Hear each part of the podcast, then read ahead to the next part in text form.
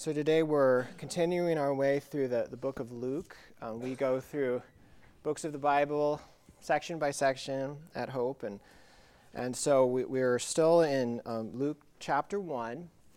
Uh, last week we looked at the, the meeting between Mary and her relative Elizabeth. Um, and John the Baptist is in the womb, Jesus is in the womb, John leaps in the womb. They all respond um, to to Christ. And so here we get to see more of Mary's response to the, the coming of, of Jesus into her life. And, and there's a Pew Bible near you if you didn't bring a Bible with you. Um, and th- this passage, Luke chapter 1, beginning of verse 46, it's on page 856. And so you can turn there, and keep your, your Bible open throughout our our time together. Uh, but before I read the, the passage, I, I did want to mention one thing. Um, you know, obviously, when I'm preparing these messages, I, I, I study the passage, but I use um, commentaries, and I think sometimes Christians in the pew don't always think about reading commentaries. Um, and there's, there's some that are more technical, but um, just as we move through Luke, if you're going to get a, get a book, um, J.C. Ryle um, is really good. He's a guy from the 1800s, but he's really practical, really um, pastoral. Um, it's, it's useful. I was, I was laughing to, to Steve. I said, well, maybe I shouldn't recommend it because people say, now we know where you're getting your applications. And, uh, um, another good one is um, one by a guy named Phil Ryken. He used to be a pastor of 10th Presbyterian um, Church. Um, and it's great things just to read in your own personal um, devotional time. So, again, Luke chapter 1, beginning in verse 46. Mary said, My soul magnifies the Lord, and my spirit rejoices in God my Savior for he has looked on the humble estate of his servant. For behold, from now on all generations will call me blessed. For he who is mighty has done great things for me, and holy is his name. And his mercy is for those who fear him from generation to generation. He has shown strength with his arm. He has scattered the proud in the thoughts of their hearts. He has brought down the mighty from their thrones and exalted those of humble estate. He has filled the hungry with good things, and the rich he is sent away empty. He has helped his servant Israel in remembrance of his mercy, as he spoke to our fathers, to Abraham, and to his offspring forever. And Mary remained with her, Elizabeth, about three months and returned to her home. This is the, the word of God. Let's pray.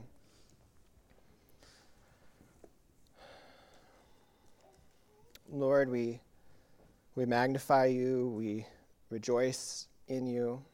And Lord, if we're, if we're not magnifying you and rejoicing in you, Lord, we pray that, that we could leave here doing so, that you would do your, your work through your word in our hearts. And we pray in Jesus' name. Amen.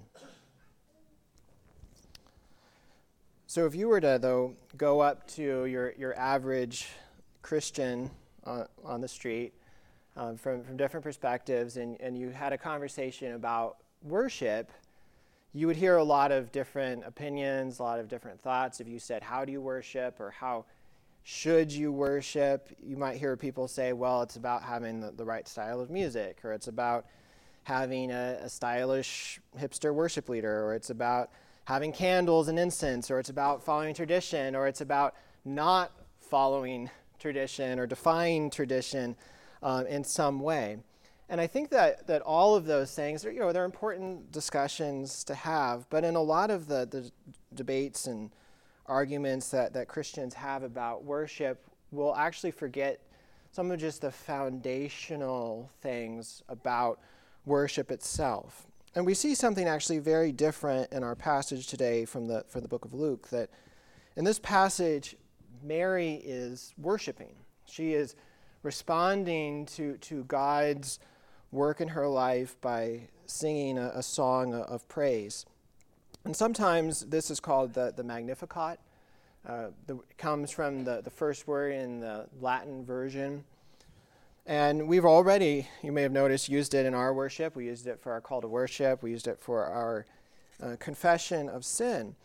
But really, what we get here is this amazing window into the, the worship of Mary, the way that she is singing praise to God. And I think it teaches us a lot about the, the priorities of worship.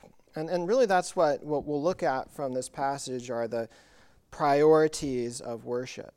And, and in particular, we'll look at three. Uh, the first is that we need to know the Bible. The second is that we need to know God. And the third is that we need to know our relationship to God. So, know the Bible, know God, and our relationship to God.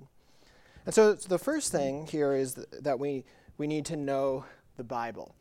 And it's, it's really interesting um, how well Mary actually knew the Bible. And I think we, we miss it at first because we don't always know the Old Testament as well as we should. But just in, in these verses, she quotes, echoes, alludes to the Old Testament about 25 times. And so it's just dripping and saturated with Scripture itself. And we, we won't go through all 25 examples, but I wanted to show you a few so that you can, you can see what I'm talking about. So if you actually turn to the Old Testament, the book of um, 1 Samuel, and if you're using the, the Pew Bible, this is on page 225. Um, and th- this section of Scripture tells the story of a, another godly woman in Scripture um, named Hannah. And she had been pouring her, her heart out to the Lord because she was unable to have children. And eventually the Lord provided a, a child, Samuel, whom she dedicated to the, to the Lord's service. And then in, in chapter 2 of, of 1 Samuel, we see her um, pouring out her heart to the Lord in prayer, in worship, in song. And just look at the, the first two verses there in particular. Um, it goes all the way from verse 1 to 10, but it says that Hannah prayed and said, My heart exults in the Lord. My horn is exalted in the Lord. My mouth derides my enemies because I rejoice in your salvation. There is none holy like the Lord, for there is none besides you. There is no rock like our God.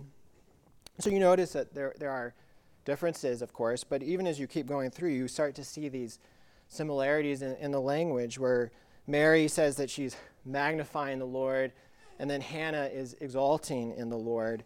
Uh, Mary is rejoicing in God, her Savior, and then Hannah says that she rejoices in God's salvation. Uh, Mary says that the name of God is, is holy, and Hannah says that um, holy is your name, that there's none holy like the Lord. And you know, you could keep going. And so clearly, uh, Mary is, is drawing on the language, the, the vocabulary of Hannah's prayer of worship to then express her own worship to the Lord. Here are a few other examples from, from other parts of Scripture, too, that Mary magnifies the Lord, and then Psalm 40, sorry, 34, verse 3 says, Oh, magnify the Lord. Or Mary rejoices in God, her Savior, and then Isaiah uh, chapter 61, verse 10 says, I will greatly rejoice in the Lord. And it says that the Lord has clothed us with salvation. That Mary says that the mercy of the Lord is for those who fear him. And then Psalm 103, verse 13 says that the, the compassion, the mercy of the Lord is for those who fear him. So, so again, it's, it's drawing on the, the language, the vocabulary of Scripture. And actually, this has led some people, especially scholars, secular scholars, to say, well, you know, Mary, she, there, she, there's no way that she could say this kind of poetic, um, deep, biblically rooted thing. She's a young girl from, from Nazareth. So maybe this isn't originally from Mary. Maybe it's something the church made up or, or Luke made up. Um, and you know, honestly, I don't think any of those objections hold water. That even historically, we know that that Israelites were very saturated with the study of Scripture, and and even a, a young girl like Mary from Nazareth, she would have sung the Psalms uh, as part of worship. She would have heard the, the Scriptures read and expounded, both in the language that she probably spoke at home, Aramaic, and also in Hebrew. So she had plenty of opportunities to familiarize herself with the, the words of Scripture. But at the same time, though, I, I don't think that probably just your average young girl in Nazareth had the same depth of understanding. And so it's, it's points to the fact that the Mary was actually paying attention uh, when the scripture was being read, when it was being sung. She probably didn't have you know, copies of the Torah at home by her bedstand.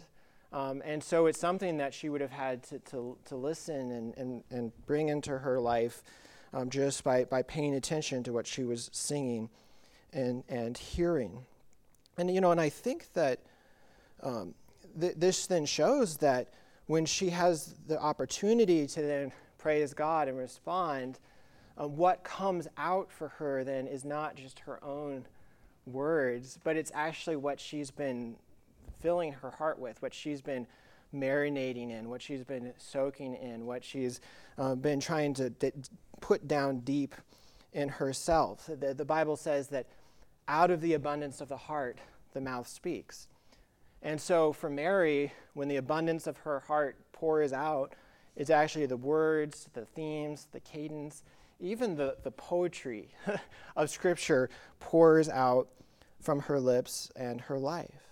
And th- this is something that, that I've noticed over the years from some of the most godly people that I know that uh, when they pray, th- so often scripture is being referenced or biblical language, biblical themes. And for a while, I thought, well, maybe they're just trying to kind of show off. Look at how many passages of scripture I can string together in, in prayer.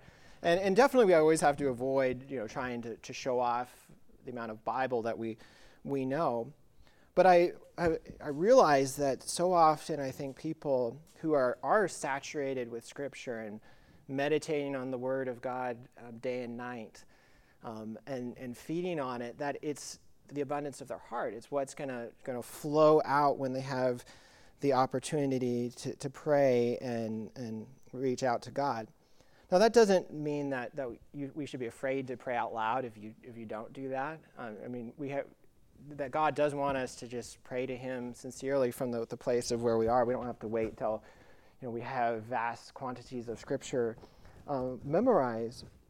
But it's also, though, one of the reasons that it is so important for us to be really digging down deep into Scripture ourselves and, and studying the Bible so that we understand it more. So some of the ways that, that we do that um, are one is through public teaching, public preaching. And as I was saying, that's probably how Mary got so much of her knowledge of Scripture was by, by listening really carefully to the things that she heard. Probably in a society that uh, was more used to, to orally having to, to learn. Um, and, and that's true of, of us at, at Hope. When we're studying Scripture together, we're not taking a break in our middle of our worship service to do something you know, academic, and then we'll wrap up with a little bit of worship.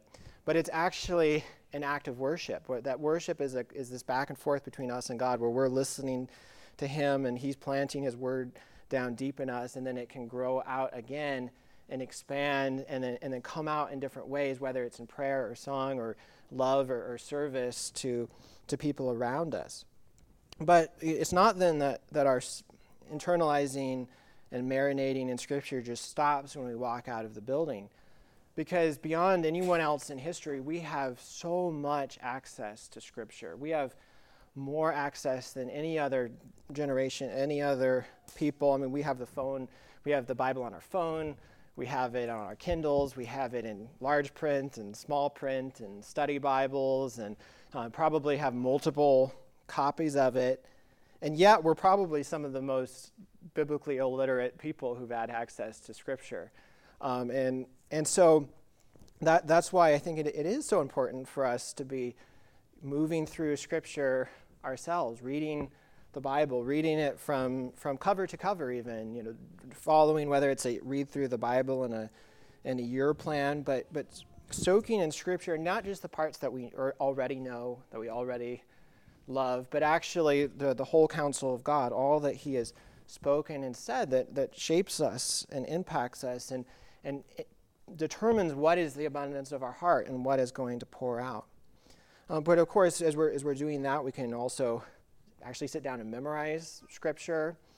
Um, and I think that Mary probably had scripture memorized. I mean, there, again, she's using the language very specifically. That, and I think that often for the language to just naturally flow out, it's when we've actually taken the time to to rest on it. But also, one of the great ways to internalize and memorize scripture is actually through singing. That, uh, I mean, Mary, Jesus, they grew up singing scripture, singing psalms. And s- singing has this really unique way of, of just planting truths really deep down in our hearts. And some of you may have heard me say this before, but I, I've been to nursing homes where people, they don't remember their own names, but yet they can sing all the verses of the songs that they internalized as a child. They, they don't know their, their children's names, but yet they can proclaim the holiness and the, the beauty and the justice and the glory of, of God's name. And it's because they, they have this, this planted down deep in their, their hearts. And out of the abundance of the heart, the, the mouth speaks. And that's why it, it's important to think about the, the songs that, that we're, we're singing, whether they're, they're new, whether they're, they're old. But so many of the, the greatest songs, new and old, of, of, of the church are ones that are, are dripping with Scripture. Maybe they're directly Scripture. Um, sometimes it's, it's interesting to look through a, songs we sing and how often it's just directly words of the Bible. Or if it's not directly just one passage of the Bible, it's cobbling together language of the Bible. And so, so then that, that's planted down deep and it begins to, to flow out from, from us. And I mean, that's why even here we sing the same songs more than once, because it's part of, as our worship together, um, internalizing these things. Um, and so when we, when we come into worship together, we're worshiping as people who have been sitting in Scripture, whether that is reading it ourselves, memorizing, singing, and then it, it flows out in our, in our worship and our praise of God. And I know that that's the kind of worship that I want for myself. And that's the kind of worship I would love to see where, where we're all coming and bringing that to the, to the table. And so that's really the, the first priority of worship that we see here from Mary that we need to know the Bible. But the second priority is that we need to know God. Uh, because Bible knowledge isn't an end within itself. Uh, the, the Bible says that, that knowledge puffs up, but love builds up. And, and so when we're reading the Bible, it's not just like reading any other book. We're not just reading it for facts or just data, uh, but it's actually God's revelation of himself, that he is telling us about himself and what he has done. And so, if we're really actually reading and paying attention to Scripture, we're coming into contact, we're encountering the holy God of the universe. And this is what we see here in, in Mary's song of praise. She's not just biblically literate, she is, but she's just deeply aware of the glory and the, and the majesty of God and who He is. And just as a, an example of this, um, notice just all that shines through about God from her words. And here's some, some examples, um, seven examples. Uh, the first one is that God is the Lord. Look at verse 46. She says, My soul magnifies the Lord. And so God isn't just the, the watchmaker who got the world moving, but He is the Lord who rules and governs, is the covenant God engaged with His people. Then, second, that, that God is Savior. Verse 47, she says, My spirit rejoices in God, my Savior. That God has actually acted in history to save His people in Christ by His love and His mercy. And then, third, God is the, the mighty one verse 49, she says, For who is mighty has done great, he who is mighty has done great things for me. So by saying God is mighty, that he's all powerful, he's in control, he's sovereign. That's even what she means later on in verse 51 when she says that, that talks about the strength of, of God's arm. And then, fourth, God is holy. Uh, again, verse 49 For he who is mighty has done great things for me, and holy is his name.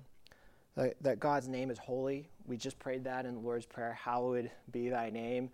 Uh, we, we honor the, the name of God because he's perfectly set apart from everything that is unholy, that, that's not true. He's completely righteous and, and just in himself. And that's even why Mary talks about that those who fear the Lord, that, that we, we fear the holiness of God, not as a kind of servile fear of a servant to a master, but this, this fear and awe and reverence of the, the holiness and the justice and the, the majesty of God as our Father.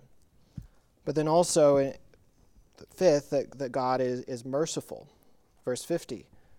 And his mercy is for those who fear him from generation to generation. And then verse 54 he has helped his servant Israel in remembrance of his mercy. So God isn't a, a cruel dictator. He isn't um, somebody who's out to get us, but he's a, he's a God of, of mercy, a, a merciful judge who, who has compassion on, on the weak and, and the lowly, and even shows his grace and his mercy and his love to those who, who don't deserve it, like us. Um, and then, six, God is the, a humbler of the proud and an exalter of the weak. And Mary says that he scattered the proud in the thoughts of his heart. He's brought down the mighty from their thrones and exalted those of humble estate. He has filled the hungry with good things, and the rich he sends away empty. And this is talking about God's pattern throughout history that, that He's the God who opposes the proud but gives grace to the humble. He's the God who created uh, this, this upside down kingdom by choosing what is weak and foolish in the world to, to shame the wise. And, and he came in himself in Christ as one who came not to be served, but to serve and to give his life as a, as a ransom for many as he washed the, the feet of his disciples. And then, seventh and finally, that God is a, the covenant keeping God. And that's why in, in verse 54, Mary talks about the fact that God is has helped his servant Israel in remembrance of his mercy, that he, as he spoke to our father, to Abraham, and to his offspring forever.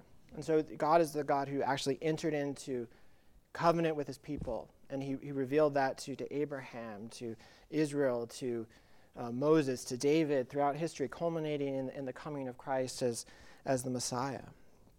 And so clearly, Mary has a lot to say about God here. That, that, that is her focus. It's not just random passages of Scripture that she's drawing on. Um, and she could really have written a very rich, dense, systematic theology of who God is. But what she does instead is she com- composes this hymn of, of praise.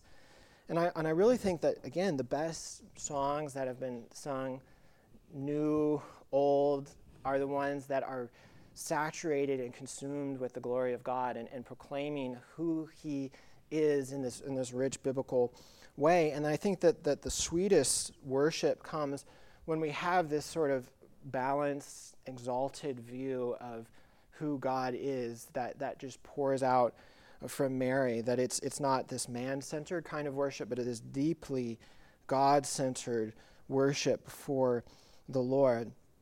And I think that so often just the poverty of, of our worship, um, whether it's together or individually, comes because we're, we, we're not deeply reflecting on who God is and what He has done and on His faithfulness from generation to, to generation.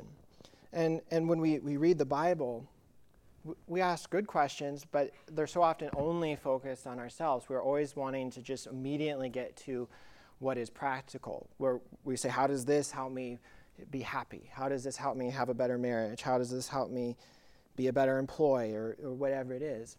And, and don't get me wrong, the Bible is deeply, deeply practical, and the Bible speaks into those things.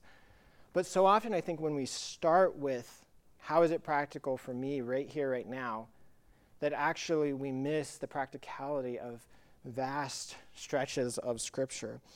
But if we actually start with God, it's, it's different. An example of this is, is actually if, if, you, you know, if you've tried to read through the Bible in a year, you, you get stuck about in Leviticus.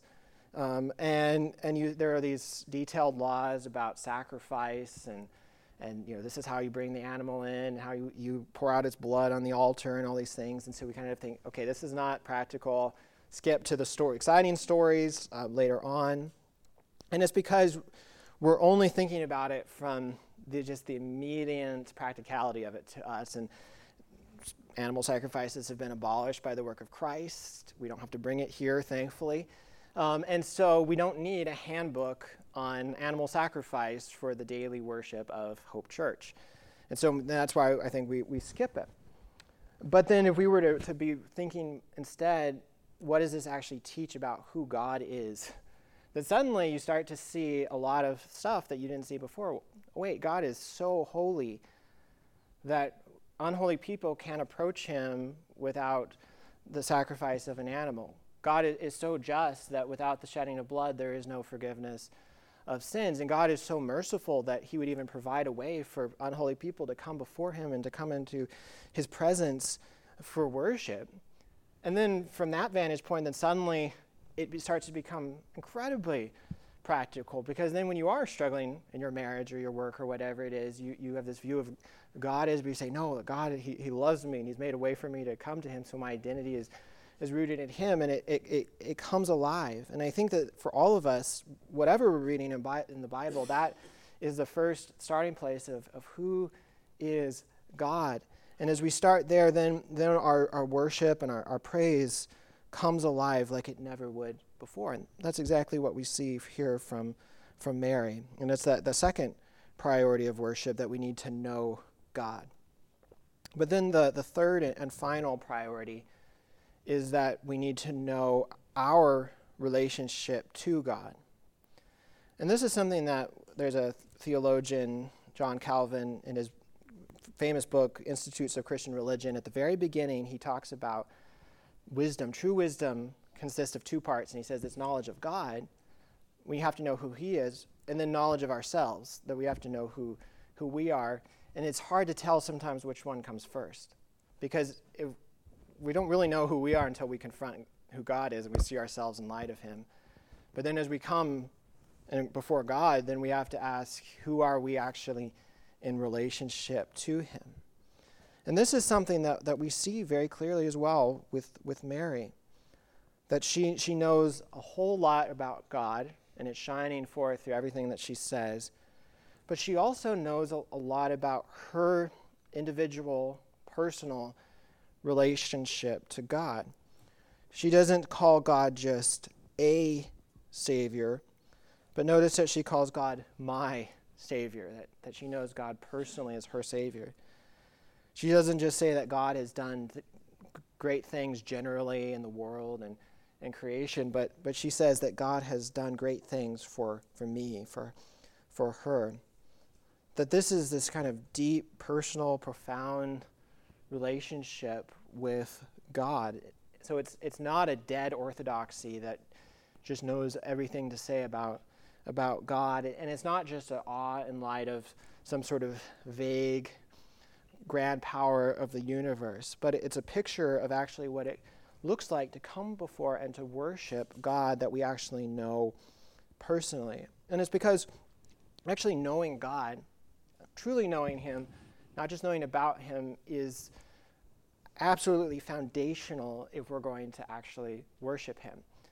And the, I think an illustration of that would be um, imagine you meet somebody and he's talking about his girlfriend and he says, "Oh yeah, she's she's really great. He knows her favorite color, her favorite books, where she grew up. He knows everything about her." And you think, "Wow, they they have a really great relationship." And then you find out that, you know, it's his neighbor and they've never actually met. um, and, and there's he knows everything about her, but there's actually no personal relationship and personal connection. And was like, "Oh, okay, that's not that's not healthy. That's a stalker." Uh, the, yeah, um, and but I think that, that that's so often what we do with God, where we we know about Him, we can list things about Him, but we don't actually know Him, and we've never actually encountered Him personally ourselves, and so we can't say that He is my Savior. Maybe He's a Savior. We can't say that He's done great things for me. We can't say that He's looked on on my humble estate. And so then what we do in religion then just becomes going through motions, it's formalism, uh, maybe even hypocrisy, it's an abstraction, but it's not actually true biblical worship. And so maybe that's where you think, you realize, well, maybe that's where I am today. Um, and if so, whether it's your first time in church or you've been in church your whole life, what, what God offers us in the gospel is not an abstraction, but actually a relationship with Himself. And it's, it's a relationship that He Himself initiates, that He Himself maintains, and we respond. And that our response, the way to enter into that personal relationship, is to admit we can't do it. uh, and to admit that there's nothing we ever could do, and to trust completely in Him. And it, and it begins and starts that, that relationship that then continues to, to grow. But it's not just, though, an individual relationship that we find in Christ, it's also this corporate relationship with God as the church together. Because I think as Americans, um, you know, rugged Western individualism, um, that we, we are, are, fairly comfortable with the idea of, yeah, it's, it's personal relationship, me and God, you know, me and my Bible, that's enough. But we see something so different from Mary here in, in her song of praise. Notice that in verse 46 to 50, she's speaking in the first person. She's talking about her own individual response, relationship to God. But then, verse 50 to, to 55, she begins to move into the, this corporate dimension of, of her relationship to God as a member of God's covenant people, as part of of Israel itself. And so God hasn't just been faithful to her, but He's been faithful to her people. That, that the faithfulness isn't a, this isolated thing, but it's something that is, is from generation to generation of those who, who fear Him. That is something that's been displayed in, in Abraham, and it's bigger, far bigger than just her and her own individual experience of God and His faithfulness. And so it's, it's the same thing for us here that when we come to Christ, when we find that personal, individual relationship, then we're gathered with others who have found the personal, individual relationship with Jesus. And what we celebrate we, as we worship and we, and we, respond to God is yes, His work to, for me, but also his, his work among us. His work among us is in Hope Church, is the churches in our region, the churches in the world, uh, the churches throughout time and, and history, that it's, it's far bigger than us here. And so when we gather for worship, then that's why we sing together. We sing words ancient, we sing modern, modern songs, we sing, we join our voices in um, liturgy, we join our voices to confess our, our faith um, together. Because it's all of these things coming together as one. And really, it, it's everything that we've been saying that, that comes together here in the Lord's Supper. That the priority of worship is, is knowing the Bible. And, and this meal is a picture of the, the story of the Bible. And, and it's something that was instituted in the Bible. Um, and it's, it always follows the preaching of God's word because it's flowing out of the word of God, an, an expression of that, of that response to to Him, it shows us so much of who God is that He sent His Son to take on flesh for us, to, to live and to die and to, to rise again from the dead, and that His body was broken, His blood was shed um, as a substitute in our place so that we can be forgiven. So God is, is merciful and just and, and, and loving and, and good. And then also, we confront what is our actual personal relationship with God, that this meal drives home and forces us to say, Where am I in relationship to God?